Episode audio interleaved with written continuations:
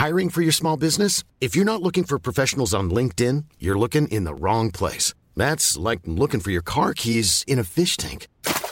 LinkedIn helps you hire professionals you can't find anywhere else, even those who aren't actively searching for a new job but might be open to the perfect role. In a given month, over 70% of LinkedIn users don't even visit other leading job sites. So start looking in the right place. With LinkedIn, you can hire professionals like a professional. Post your free job on linkedin.com slash people today.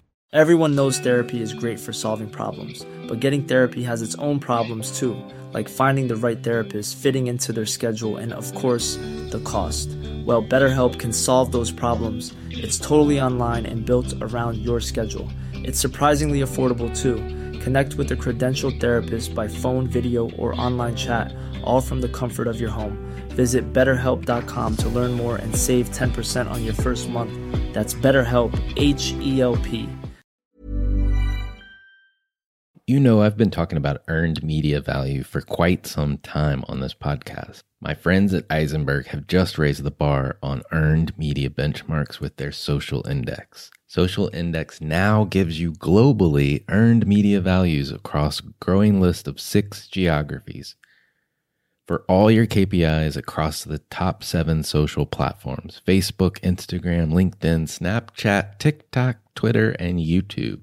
You can now visualize these values for deeper analysis, and they have a look back window over two years of historical comparisons. Social Index is updated daily. Don't get stuck with old data. Over 1,000 companies have used the social index to understand the ROI of their social campaigns. And if you work with a social agency, you should demand they incorporate earned media values into your reports. Get your earned media value for social content. Visit earnedmediavalues.com slash Alan. Again, that's earnedmediavalues.com slash A-L-A-N. For all of us, it's about predicting where the consumer is going and getting half of it right. One of the things we want to do is create ads that don't suck. Embracing change creates great possibility. I'm Alan Hart, and this is Marketing Today. Today on the show, we've got something different. Three mini episodes released all on the same day. The first segment will talk about cross channel experiences and designing for those experiences. The second will be organizing for cross channel experiences and focusing on how the creative department is structured to design across those experiences. And then third, we will talk about perfecting email experience through design. Today on the show, I've got John Thies, CEO and co founder of Email on Acid. Today, we take on email, what it, the design needs to look like, what are the biggest mistakes or misconceptions that companies make, as well as how do we best personalize in today's world. We also have a little fun at the end. I hope you enjoy this conversation with John Thies. John, welcome to the show. Awesome. Thank you for having me. Glad to be here. Well, why don't we just start off with you introducing yourself and, and where you work and, and what your company does? Sounds good. Yeah, my name is John Thies. I am the CEO of Email on Acid. And I'm also the CEO. My wife and I started a nonprofit called Cause for Awareness. And that's kind of helping nonprofits with their email marketing. But Email on Acid, what we do is we are kind of defined as that pre deployment email QA process. And what we want to do is ensure that, well, essentially, let me just say this we want to remove the fear in hitting the send button. That's the ultimate goal because there's always this inherent fear of like did i do everything right? Is it perfect? Like does will it render right? Do all my links work? So that's what we want to do. We that's our job is we want to make it so that no one has fear and that they've checked everything whether that's spelling from grammatical to profanities all their links go to the proper place no matter where the subscriber is opening it so we that's that's what we do or email on acid I like it. Well, I have to ask, where did the company name come from? Email on acid. That's a good question. I get that asked that a lot. So, essentially, the way that you know the core product that we have is email previews. We show how your email looks on all the email clients and mobile devices, and essentially, what that is pretty much kind of like an acid test. You know, kind of like in, in chemistry class where you take something, you put it through filters, and see the end result. That's really what we're doing here. Is we're taking an email sending it to the email client. They're stripping out whatever HTML or CSS or all that stuff that they support or do not. And then whatever's displayed is kind of the under the back end. And so we kind of look at the acid test, and that's kind of the, the base of it. And my sister and I started this company nine years ago. And we were initially thinking email in acid, kind of a little play on that. And then she suggested email on acid. And I was like, oh my God, that is so perfect. Uh, that fits our personality. So that's that's how we named it email on acid. It's been there ever since. I love it. Love it. Well, so you know, I'm sure very well that email is still one of the most preferred, if not the most preferred medium for customers to communicate with companies that they do business with. Let's talk about email specifically and what's really key in getting email design right these days. So I don't think there's one key. And I'll kind of elaborate. I think there's multiple things. I think it's I look at design as kind of the experience of mm-hmm how someone engages with that email that you send them out. So I'm not looking at just the design of it, like the image graphics. I'm looking at the whole experience. So what is it like when they receive the email? Like what is the subject line? What's the pre-header text? And then once they open it, also what's that experience? And I think some of those, like once they open it, there's a lot of things. I think that one of the things that's mostly unutilized right now is white space. I think that a lot of people want to try to cram things into an email and that stuff gets lost. And not to mention, too, if there's a lot in there, and if I try to click on something, am I clicking on the right thing? Am I clicking on the thing that I want to click on? If I don't, that's incredibly frustrating. So, white space is one. So, let elements breathe. And I also look at it from an accessibility standpoint. And that's where, you know, I've been working a lot with, you know, email on acid with the community and trying to bring awareness to accessibility of emails. And it's something that marketers and designers and developers we don't think about all the time.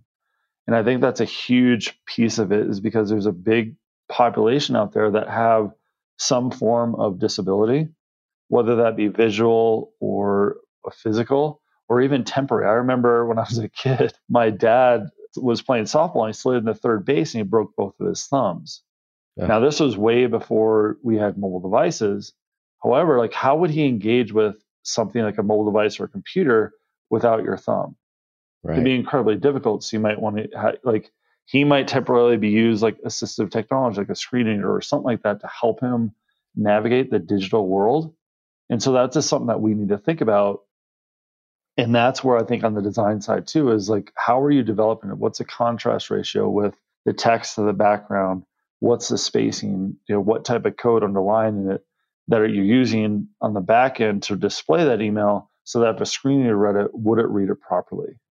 And those are kind of the things that I look at, you know, from a design, getting design right. It's not only the visual, but it's also the back end and then how is it going to be interpreted from an assistive device? Or if I have a color blindness, am I going to be able to see it? Got it. What are some of the biggest mistakes or maybe misconceptions that companies make when when they're using email? Well, this it kind of depends, right? So I think, and I'll have two answers for you. So one, I think when someone's just starting out, they think, oh, email's easy. I'll, I'll just, I'll just, you know, create a page and load it up in Chrome, and I'll send, I'll email it out. Where it's not easy. I mean, that's the world that we live on the design side. Is that every email client displays emails differently, and that's a big misconception. Is like, no, it's not that easy, right? Like the design of it is very complex because you're dealing with different types of platforms and how they render things and all that type of stuff. But then taking that farther is the deliverability side of it. When you're ready to pop the question, the last thing you want to do is second guess the ring. At Bluenile.com, you can design a one of a kind ring with the ease and convenience of shopping online. Choose your diamond and setting. When you find the one, you'll get it delivered right to your door. Go to Bluenile.com and use promo code LISTEN to get $50 off your purchase of $500 or more. That's code LISTEN at Bluenile.com for $50 off your purchase. Bluenile.com code LISTEN. Hi, I'm Daniel, founder of Pretty Litter. Cats and cat owners deserve better than any old fashioned litter. That's why I teamed up with scientists and veterinarians to create Pretty Litter. Its innovative crystal formula has superior odor control and weighs up to 80% less than clay litter. Pretty Litter even monitors health by changing colors to help detect early signs of potential illness. It's the world's smartest kitty litter. Go to prettylitter.com and use code ACAST for 20% off your first order and a free cat toy. Terms and conditions apply. See site for details. And all that they have to deal with, like, am I spamming? Am I going to go in the spam folder? And all this type of stuff. So it's incredibly complicated. And I think the like from someone starting out, I think those are kind of the bis- big misconceptions. And I think, you know, the biggest mistakes or companies make with email, like as they evolve, I would probably have to go back to kind of the letting white, like letting elements breathe and telling a story too. I think that's a I actually take that one. So I think telling a story where a lot of people, as they get an email, they see the power of it. They see like how much of an impact it's making. However, what they start to tend to do is to send a lot of email with no really context and no real relation. They're sending the email just to send it. Hmm. Where I kind of try to tell people is like, hey, instead of just sending an email, try to tell a story. Take the subscriber on a journey. Because we all think about it like, I don't know if you're a big fan, but Game of Thrones, I'm a huge fan of that. So every episode, I'm dying for more. And now that we have to wait another year to see the final season is killing me. But if you can do that with your subscribers, not like, you know, like, like kind of pull them on the string and taking them on a journey and taking them on a path of stories that you want to tell them can be an incredibly powerful thing. Interesting. Interesting. Well, so beyond just knowing the subscriber's name or what are other ways to personalize email? Man, what there's a ton, so there's a ton of stuff now that the data that that right. people are collecting. There's companies out there that will do like personalization based on, you know, open time optimization. When are you most likely to open an email based on your email address? And people are tracking that. It's like saying, oh, okay, well, let's say John, he, you know, his pattern of opens is between this. Now there's companies out there that will actually help you send those in real time. So it's not you're sending a a big campaign all at once. You're sending it specifically, like those campaigns specifically to that person when it's timely for them, which I think is incredibly interesting. Right. The fact that people know like habits and we all get in habits. And I also think like, you know, from a retail side, like buying trends, you know, like personalization, like, hey, you bought this. You might be you also like this. Like Amazon does a fantastic job at that.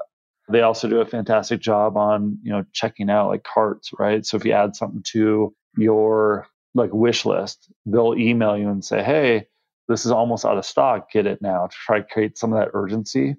Mm-hmm. Those are kind of the really like the cool creative things that I'm seeing companies do. Is not just you know geolocation, all that stuff, which is interesting. I mean, it's definitely effective. However, really where you talk about personalization is getting into the individual subscribers habits and their needs. And it's funny because you know I'm older, you know I'm like I'm Gen X. However, and I'm not really one to like that where a company knows everything about me. Where I think mm-hmm. millennials now they expect that. They expect that because they've been they're just used to it. They expect that a company can talk to them and not and not give them information or give them things that they don't care about. They want to know like, hey, like I don't have time. I just want to know the things that you have that are relevant to me. Hmm. It's annoying when it's not personalized. Yeah, right.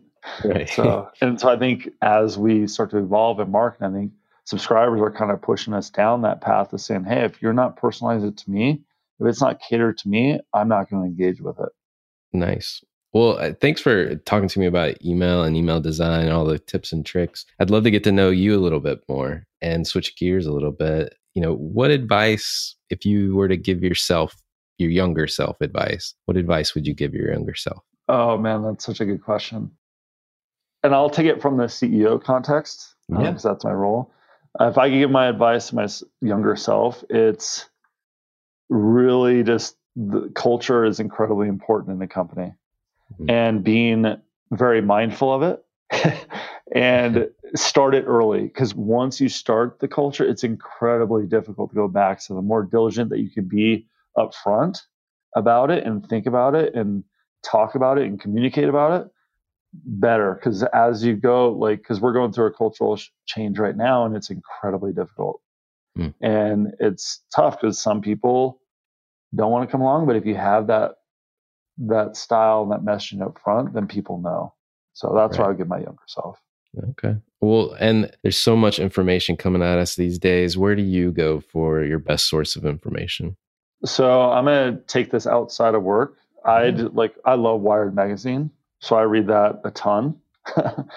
they have so much cool stuff like astronomy and you know tech and all that type of stuff because I'm kind of a, a techie. Yeah. So I that's where I get most of my information. I also read the news. So whether it's USA Today or NBC or Fox or whatever, I'll I'll read the news. But those are my primary sources of information. All right. And last one fun question here is what's one thing you love and one thing you hate or despise if you don't like the word hate? Yeah, okay. So the one thing I love is my family, my mm-hmm. wife and my 6-year-old son. I absolutely adore them. I wouldn't be where I'm today without them and without their support. And one thing I despise, I think it, for me, the first thing that comes to mind is dishonesty. That is just one thing that I I've always been raised to always tell the truth, no matter how painful it is. And when other when I see that other people aren't doing that, that just kind of gets under my skin. So well, thank you for coming on the show today. Awesome. Well, thank you, Alan, so much for having me. I really appreciate it. Hi, it's Alan again. Marketing Today was created and produced by me, with writing and editing by Kevin Greeley, social media support by Megan Woods, art and graphic design by Sarah Dell. If you're new to Marketing Today, please feel free to write us a review on iTunes or your favorite listening platform. Don't forget to subscribe and tell your friends and colleagues about the show. I love to hear from listeners, and you can contact me at marketingtodaypodcast.com. There you'll also find complete show notes with links to anything we talk about on any episode. You can also search our archives. I'm Alan Hart, and this is Marketing Today.